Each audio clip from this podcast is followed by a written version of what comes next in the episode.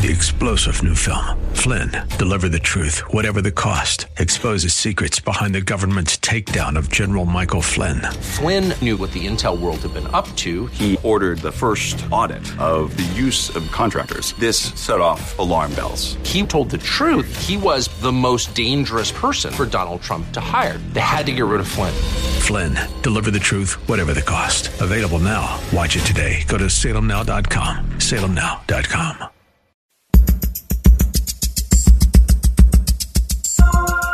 It's Lifeline with Craig Roberts. He's the host of Northern California's longest running conservative talk show. He's a man with a message, a conservative with compassion. He's Lifeline's own Craig Roberts. Good afternoon, Northern California. Welcome. Just about five minutes after the hour 5 p.m. as we welcome you to another edition of Lifeline, keeping you company Monday through Friday at this time, as we typically do, addressing issues that impact your life, your world, and your Christian walk. He is known as leader of the Nation of Islam. He is Louis Farrakhan. Well, some insights into not just Louis Farrakhan, the man, but the Nation of Islam, one of the nation's leading experts in this arena. He is a apologist Dr. Jerry Buckner. Many KFAX listeners know him best as the host of the widely popular Contending for the Faith broadcast, heard Saturday evenings at 7 p.m. right here on KFAX. He is a pastor, counselor, lecturer, as we mentioned, an expert in the arena of cults and most notably the Nation of Islam. And Dr. Buckner, great to have you back on Lifeline. Brother Craig, it's always a blessing to be on your program, and thank you for uh, giving me this opportunity to uh, be a part of the blessing today. You and I first met, my goodness, it's probably upwards of uh, 15, 20 years ago when uh, Louis Farrakhan at the time, as part of the Nation of Islam, was putting together what was then termed the Million Man March on the Mall in Washington, D.C. And so some folks might be familiar with Louis Farrakhan around the periphery or the Nation of Islam. Before we get into some of the rhetoric, maybe you can start by giving us some perspective on the history of the Nation of Islam. Oh, thank you so much. Well, the the history of the Nation of Islam started back in the 1930s. There was a leader by the name of Wallace D. Fard who uh, became the incarnation of God, as they say, and he uh, came to Detroit, Michigan, and had a program of uh, hate as well as uh, you know, dealing with the issues of racism and ministering to the poor people and the poor blacks. And he mentored uh, Elijah Muhammad, who uh, became his protege and follower as well. And then he uh, influenced uh, Malcolm X, who was known as Malcolm Little. And then he influenced uh, Louis Farrakhan. So that's pretty much the history. And again, they started in Detroit in the 1930s and uh, really was based upon uh, using the Quran as well as the Bible, and they said the Bible has been tampered with, and it's uh, correct in as far as it doesn't contradict the Quran. So, but the Nation of Islam is a cult because a cult is defined theologically and sociologically. Theologically, it simply means anyone who denies that Jesus Christ is God in human form, and it's a cult uh, sociologically when it uh, separates people from their families, uh, their finances, their uh, friends uh, who are Christians, and it just starts to dominate them theologically and uh, sociologically. So the Nation of Islam is a cult because they deny that Jesus Christ is God in human form and the only Savior of the world. And they basically say that uh, Wallace D. Fard is the incarnation of uh, of uh, God in on the earth at that time. And so and Wallace D. Fard was actually a white man who uh, really came forth as uh, uh, ministering to the black community at the time of the Depression, when a lot of uh, blacks were looking for a sense of hope, and the church was missing. And this is the thing that's happening today. The church is missing. The thing that is going on today at Berkeley is the results of uh, the failure of the church to do its job. And when you see uh, Farrakhan coming into the community and speaking at churches and speaking at the University of Berkeley uh, upcoming event, it it really you know we look at the Jews and we say, man, it's great that uh, someone is, is stepping up to the plate and speaking up, but it should be the churches in uh, the Berkeley area and the whole Bay Area coming together and saying we're not going to stand for this. A guy who's coming into the community who uh, perpetuates not only uh, racism but says that uh, the white man is the devil and goes forth to say negative things and racist things about Jews. And so we're we're not against at all uh, you know, free speech, and you know, schools are built upon that, where they talk about and help the students to learn about uh, open differences and opinions, and whether it's related to politics, religion, or philosophy, or psychology and science and debates. But when free speech carries with it hate, and it carries with it separatism, which the Nation of Islam teaches, then someone has to step up, and that should be the church. And because the church has failed to do it, it's a problem. And one other note, uh, Craig, I want to say that uh, there is no difference between bringing in the Ku Klux Klan, you know, and bringing in uh, Louis Farrakhan because they both teach hate, they both teach separatism, and they both teach uh, superiority of their own race. So we really got a serious problem here. I'm curious, looking at some of the history, particularly from a theological standpoint of the teachings of the Nation of Islam, Dr. Buckner, it almost seems like it, it, it's a bit of a hybrid of some aspects, for convenience sake, of Christianity, some aspects, more so, for convenience sake, of the teachings of Islam. And then there's this weird dynamic in here that, for example, you don't find this in any of the, the five pillars of the faith, so called, with Islam, but it certainly is very apparent within the teaching of the Nation of Islam that talks about at one time the earth and moon uh, being the same, and this was created by a mad scientist of the sky. Explain to us a little bit about some of the theology behind this religion. Yes, well, this that's very true. There, um, the Nation of Islam is basically a religion based upon people looking for a sense of identity and belonging. And because the church has not developed a sense of addressing racism and dealing with the issues of a sense of belonging and identity, uh, the, the Nation of Islam, and especially Louis Farrakhan, has come forth with this sort of thing. But uh, the teachings of the Nation of Islam is based upon uh, solely and wholly upon a teaching of the Yaqub myth and it's a basic teaching in their belief system is that Yaqub Yaqub was one of the council of 24 black uh, scientists, and he rebelled against Allah and the council, causing havoc. And he created the white race as a race of devils to strike back at the black race. And Elijah Muhammad said that the black people are not sinners, but that the white man is at fault for their problems. So this whole Yaqub myth was a thing that the Nation of Islam started to develop because once you uh, destroy the belief in the validity and historicity and authenticity of the Bible, which it says God created man in his image and in his likeness, you have to come up with something else like some type of myth, and this is what they came up with. And it's just uh, ludicrous, but also it's demonic and it's an abominable when you think about it. This has also been used as a strong means to, as we suggested in our introductory remarks this afternoon, Dr. Buckner, to, to drive a very strong wedge between the races. Educate us, if you would, a little bit of, of some of the nature of the teachings of the Nation of Islam, where perhaps in a post environment, following many of the laws that we saw of, of, separation of blacks and whites on the heels of the Emancipation Proclamation of the late 1800s, um, this seems to be a religion that very much teaches continuance of separation of the races, does it not? Yes, it does. Uh, the problem with the Nation of Islam, like all racist groups, they uh, build their whole foundation upon emphasizing uh, race over grace. They emphasize uh, physical pigmentation over biblical revelation they emphasize the issue of skin over sin.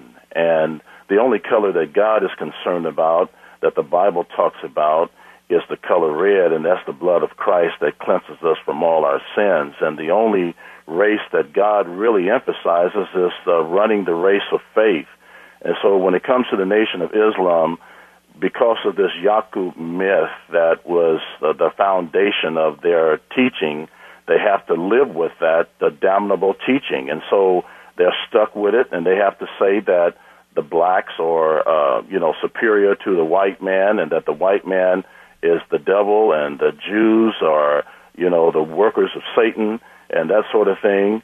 Uh, as well, you know, one time I was on Issues, etc., and they uh, interviewed me, and then about five or six uh, members of the Nation of Islam uh, came on the air, and and I was letting them know that you know uh, the Bible teaches against racism. It teaches against separatism. It teaches against the Yaqub myth, and on and on and on. And then I also told them that you know the only way that we are going to get into the kingdom of God is to be a people that love our enemies and pray for them that despitefully use us. If we don't do that, then Jesus said through John, if we hate our brothers, there is no eternal life in us. So it's a dangerous thing to hate one another and as well as to separate yourself from one another because the Bible says you cannot enter into the kingdom of God hating your brother. If you've just joined our conversation on this edition of Lifeline, a visit with Dr. Jerry Buckner. He's a well-known Bay Area apologist and also host of Contending for the Faith, heard Saturday evenings at 7 p.m. right here on KFAX. When we come back, understanding more about the teachings of Islam and just to whom does this message resonate? I'm Craig Roberts back with more as this edition of Lifeline continues. And now back to Lifeline with Craig Roberts. And welcome back to Lifeline. Craig Roberts, along with our very special guest today. He is one of the Bay Area's, if not the nation's, premier Christian apologists. He hosts his own radio program, in fact, right here on KFAX, Saturday evenings at 7 p.m., called Contending for the Faith. He is a pastor, counselor, lecturer, and expert on the cults. He's Dr. Jerry Buckner. We're talking about Louis Farrakhan, a bit of a shadowy figure who has been the head of the Nation of Islam for some 30 years now.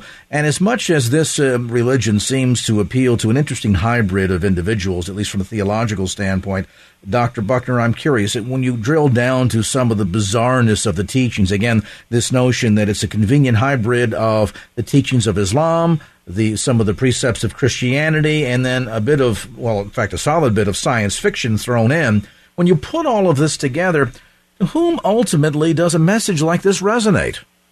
Well, that's very true. I think that uh, a message like this resonates, uh, and it's uh, it really has its influences, uh, particularly upon the uh, black community and those who are ignorant of the Word of God. You know, Hosea tells us that our people are destroyed. The people are destroyed for lack of knowledge. It's not bad being ignorant. It's only bad when you want to stay ignorant.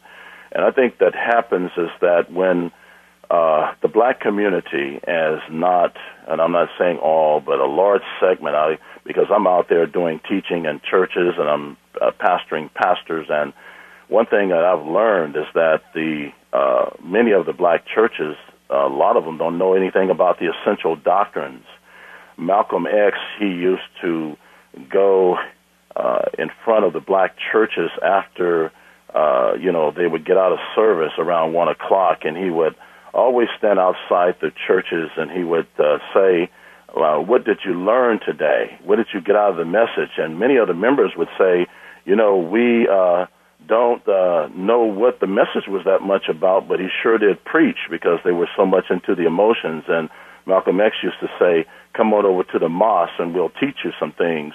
And he said that he got most of his recruits from uh, ignorant blacks who never learned anything in the black church. And I think that that's very true, not only then that Malcolm X said, but today as well.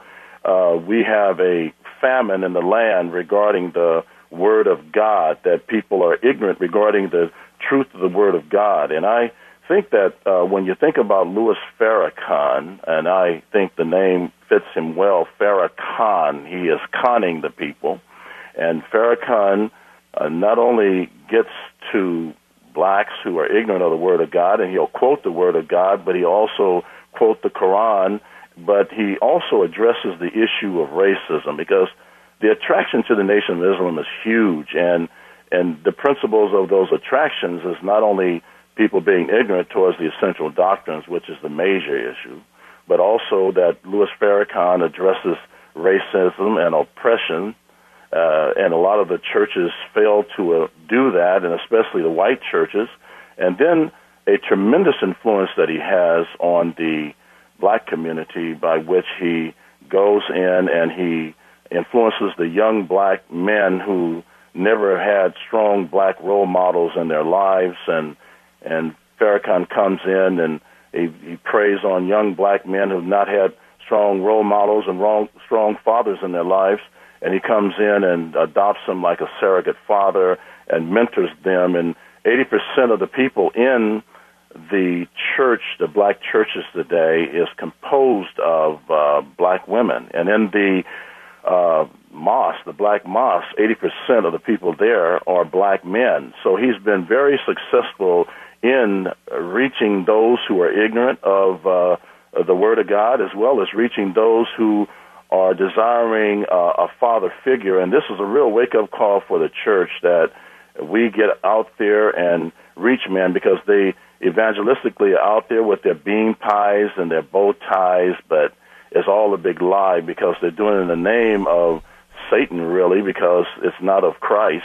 And so our job as Christians is to not only get out there and evangelize, but to minister to the total person and to also give people the essential doctrines which people are starving for and people don't know. When I go to churches and do teachings on the doctrine of the Trinity and the deity of Christ, they're just ignorant in these areas, and I can see why the cults and the Nation of Islam is getting them.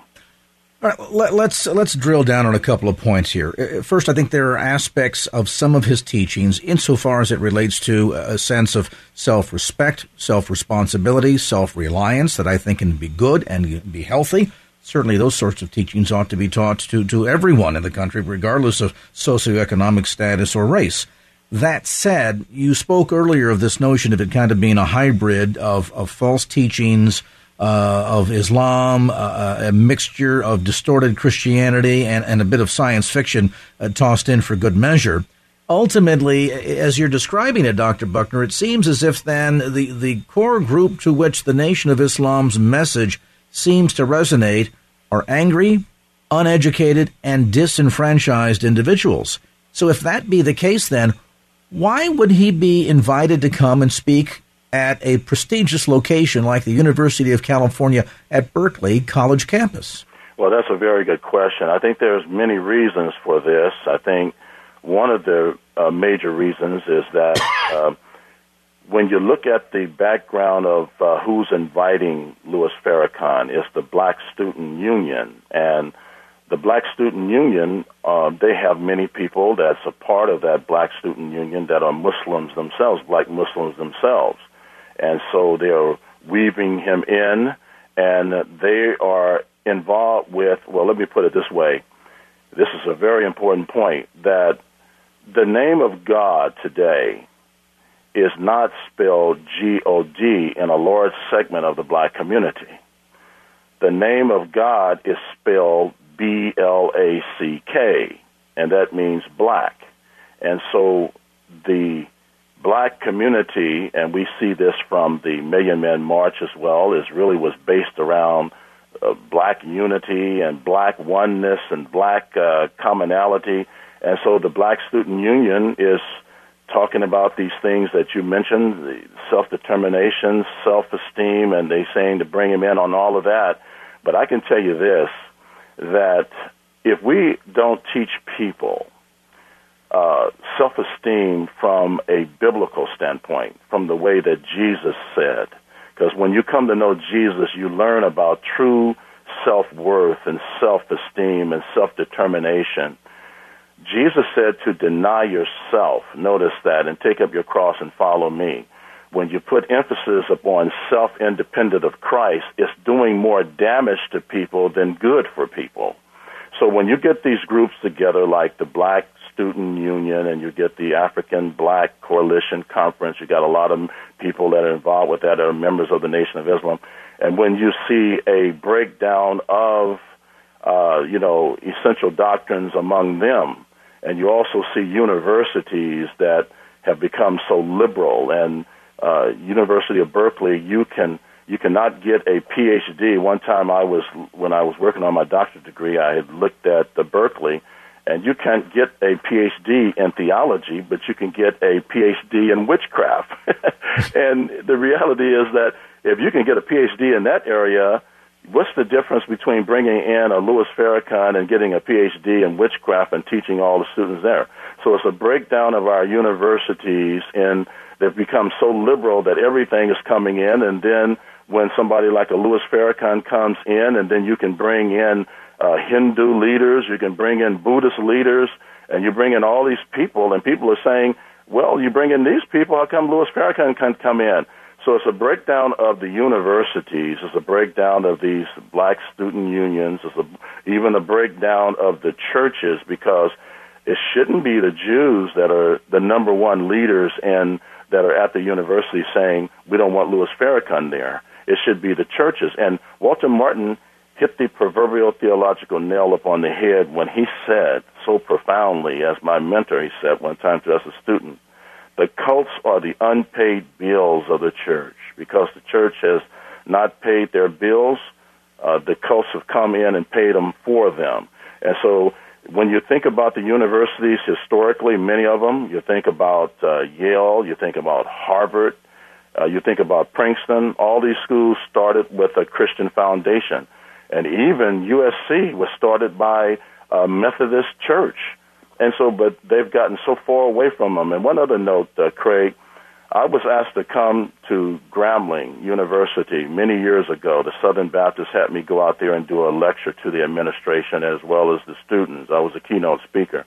And some of the staff was crying out to me and saying, Dr. Buckner, we've gotten so far away from the historic Christian faith in, at Grambling that it's just pathetic. They were crying in front of me saying, we need to get back to this thing because the school is falling apart.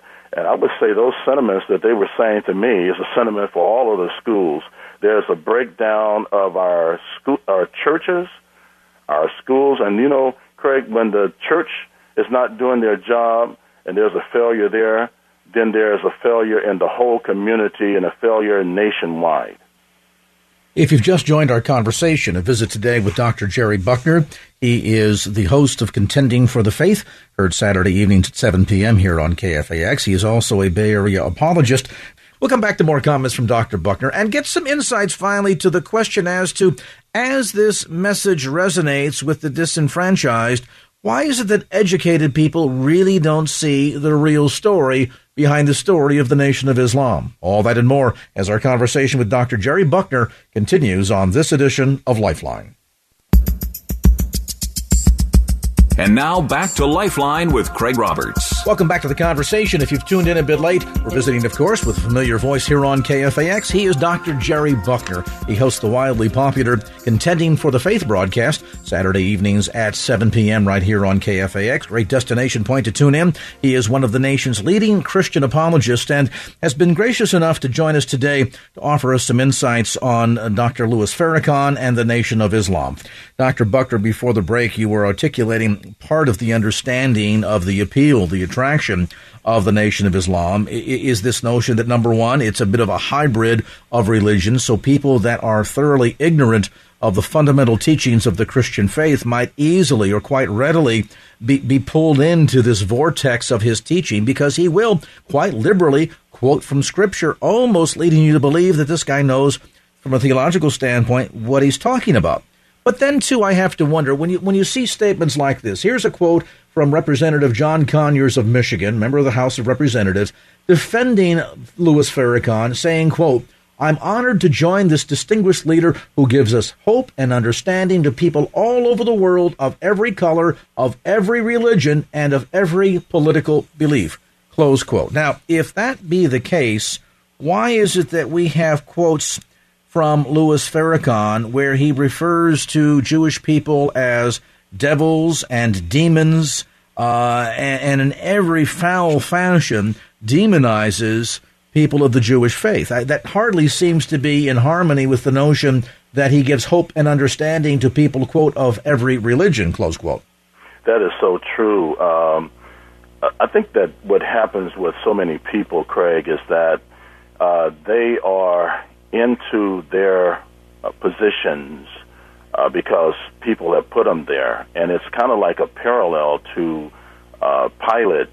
You know, he gave in because he was a people's person. You know, and he didn't want to rock the boat, and so he was a puppet by the people, and because he was run more by the politics and of the day and and the red tape, and so we got people who were educators and politicians and even people in churches today who don't want to rock the boat. And Dr. Walter Martin said it so eloquently. He says, the church today suffers from an endemic disease known in the Latin as non rockabotus ecclesiasticus. and that's a long word. And that's translated in English to don't rock the boat. And Walter Martin used to say, I don't just want to rock the boat, I want to sink it for Jesus Christ. And that's the way I am as well, being mentored under such a great mind. But this is the thing that people are living we're living in a day and age as paul talked about uh, to timothy as a young minister in second timothy chapter 4 the time will come when they will not endure sound doctrine but after their own lust shall they heap to themselves teachers who will tickle their ears and the truth of god shall be made into mythology. So we are living in a day and age where people don't want to lose their positions like pilate pontius pilate they don't they don't want to rock the boat. They tickling people's ears because they want to be revoted again, and I think they lack not only uh, biblical uh, essentials, but they lack discernment, and they want black unity. And whatever that costs, they're going to do it because, like I said at the beginning of the show, uh, in the in a large segment of the black community, and it's sad to say, I'm an African American myself but it's sad to say, I've seen this and it makes me almost puke that the name of God is B L A C K.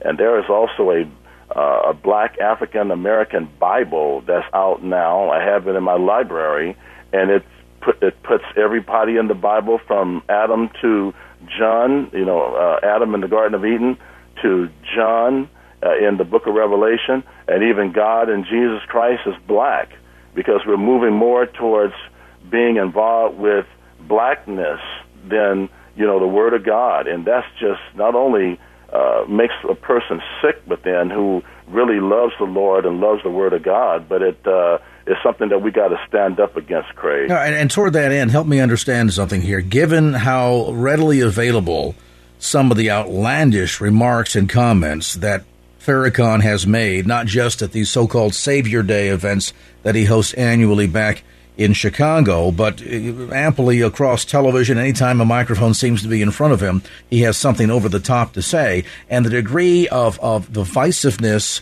and, and the and the horrificness of the of the the uh, racially charged comments that he makes, it would seem to me, Dr. Buckner, that inviting somebody like Farrakhan out to speak at UC Berkeley would be like suggesting that we need to hire uh, David Duke, the former Grand Wizard of the Ku Klux Klan, to come out and, and give a speech on race relations. Why does this seem to be so out of context or inappropriate? Yes, it, it's it's a good point. Well, what has happened, Craig, is this, and I've followed uh, Louis Farrakhan closely. What he has done within the last, uh, I would say, uh, four or five years or so, especially after he had the prostate uh, cancer problem. Uh, he has uh, toned down a little bit, and he's become he's become more eclectic and syncretistic, where he realizes that the only way that I'm going to get into the black community is to become eclectic and syncretistic and to blend in. And so I got to tone down my rhetoric, my hateful rhetoric, so he comes in and he quotes the some of the Bible to get black people excited, and then he plays on their emotions. But he's downplayed a lot of the things that he said in the past, and so he goes forth before people and a lot of people in churches, and uh, he starts to talking in an eclectic, syncretistic way, and so they're buying into this. But really, underneath it all, Farrakhan has not changed those historic views and those things he's said.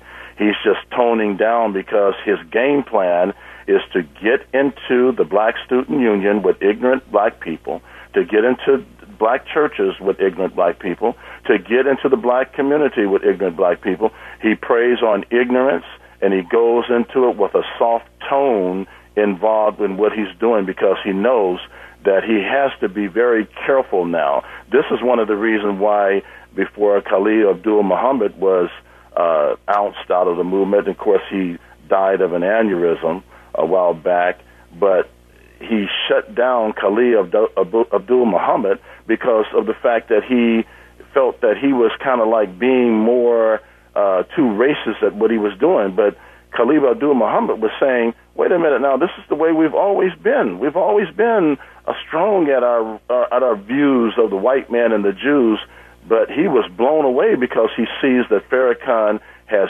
changed because he's trying to tone down. It's not that he's changed where he's literally changed his views.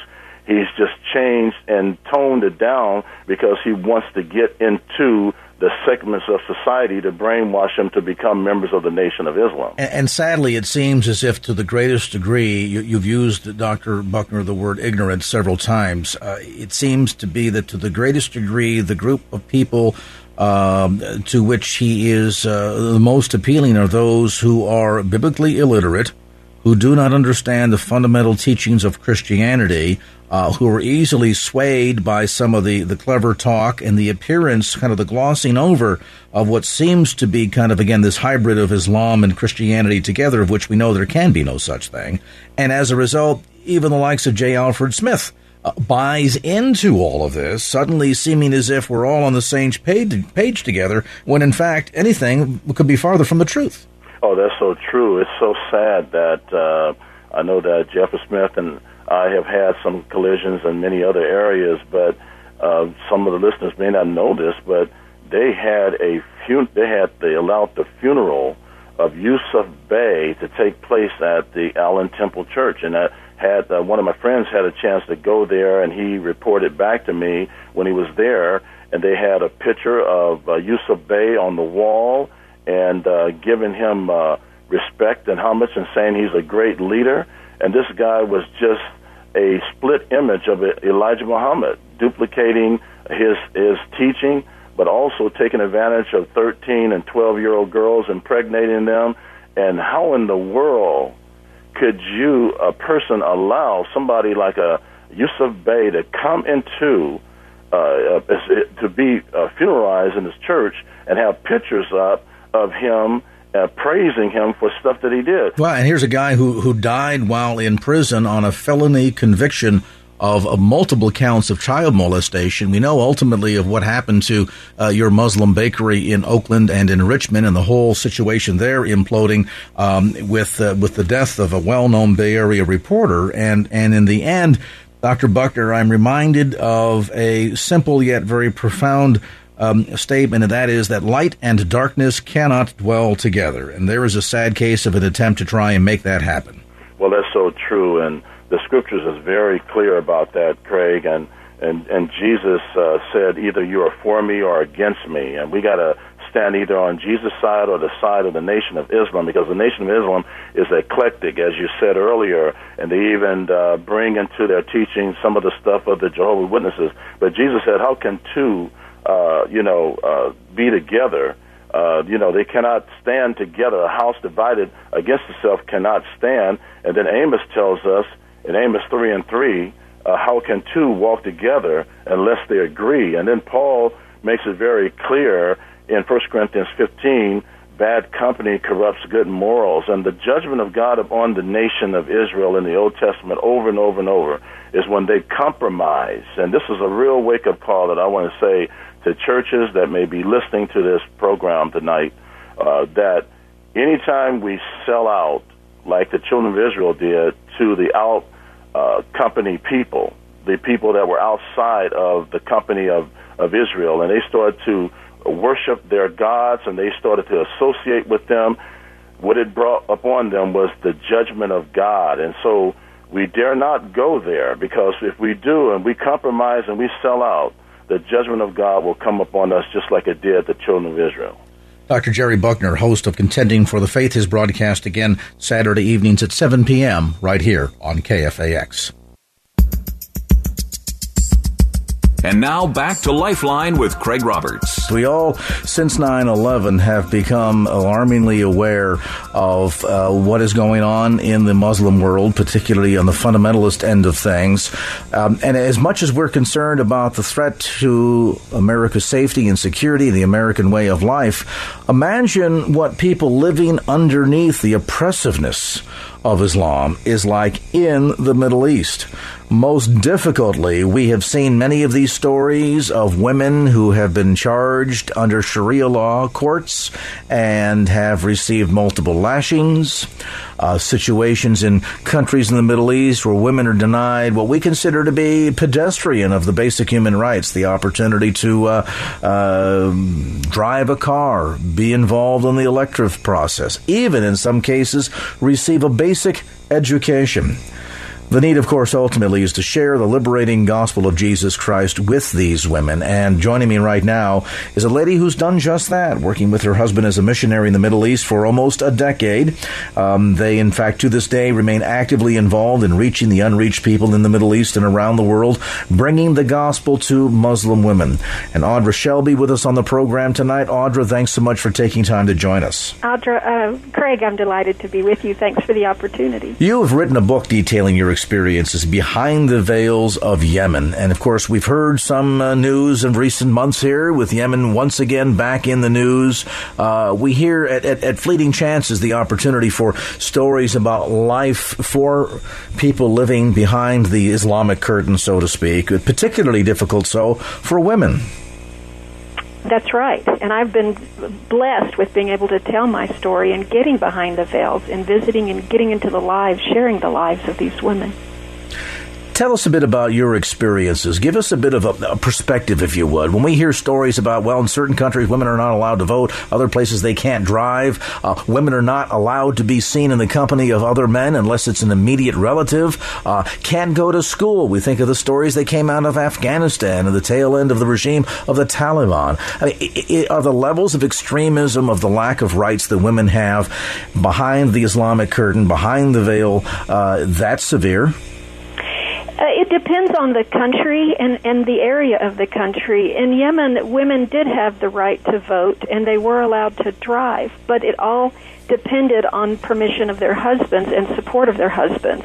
They were always subject to their husbands. Um, I had friends that were not allowed to go to the market or go out in, in the afternoons. They were required to stay indoors unless their husband gave them permission to leave.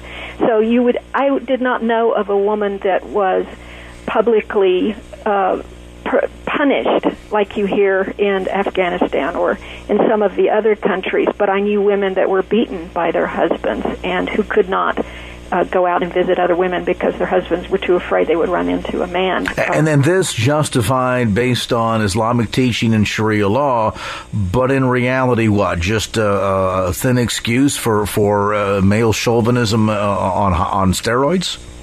Possibly, I think we have to understand too that women for a woman to go into paradise, a lot of it is based on how well she obeys her husband and how well she raises good Muslim sons. So it's more than just what her husband requires, it's what she feels like she must do in order to achieve paradise.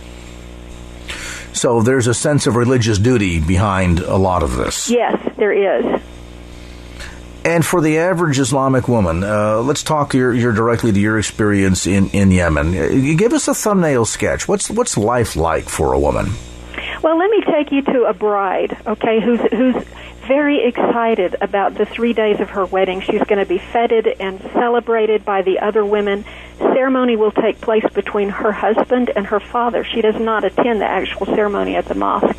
She is for three days her hair is done and she's so excited and girls look forward to the day that they're going to leave their father's dominion and have a home and they dream of the love that they're going to get from their husbands. They're full of romantic dreams. Now let's flash forward a year later and see this same girl and who has no dreams in her eyes and I tell about this in Behind the Veils of Yemen meeting a girl who was just you could see she'd become so disillusioned and so unhappy a year later, realizing she'd only left her father's dominion for her husband's dominion. Well, talk about a stark contrast against the, the Western ideal where women are involved in planning every detail uh, of the wedding and the ceremony and uh, the experience, uh, you know, that everyone will enjoy there at the wedding and, of course, the following reception. And, and you're telling me in some Islamic countries the women are not even invited to their own wedding. Well, it's it's a very different scenario. The women have these big parties where they get together for about three days. There's three days generally, um, and each day the the bride wears a different color. And then the third day, the white day, she wears a white wedding gown just like you would find here. And she has this big party, and the women are all treating her like a princess. She sits on a special chair like a throne. And then after the actual wedding ceremony takes place between her husband and or her future groom and her father, then the, because the men are all partying separately, the, her husband and the men come in this great convoy of honking horns, and they come to pick up the bride and take her to her new home, to her husband's home, um, a lot of times with his family. And that's how her married life begins. And so it begins with uh, great excitement and anticipation, and, and sadly sounds like after a while it ends up being uh, as an oppressive atmosphere uh, at home with her new husband as maybe she had to deal with at home with her parents. Yes, yes, and a lot of times I think that's the way it worked works out in what I've seen among the women. Let's pause for a moment. We'll come back to our conversation. Audra Shelby with us today. She's author of Behind the Veils of Yemen How an American Woman Risked Her Life, Family, and Faith to Bring Jesus to Muslim Women. I'm Craig Roberts back with more as this edition of Lifeline continues. Three star general Michael J. Flynn, head of the Pentagon Intelligence Agency, knew all the government's dirty secrets. He was one of the most respected generals in the military. Flynn knew what the intel world had been up to, he understood its funding. He ordered the first audit of the use of contractors. This set off alarm bells. The explosive new documentary, Flynn, Deliver the Truth, Whatever the Cost, uncovers the facts behind this scandal. Flynn told the truth. He was the most dangerous person for Donald Trump to hire. I find out the worst enemy that I'm going to face in my life is right here in America. They took my assessment and they wanted me to change it. And I was like, I'm not changing it. They had to get rid of Flynn with in depth interviews, archival footage, and never before seen personal records of the man behind the headlines. I just felt like I was drowning. Flynn, deliver the truth, whatever the cost. Available now. Watch it today. Go to salemnow.com. Salemnow.com.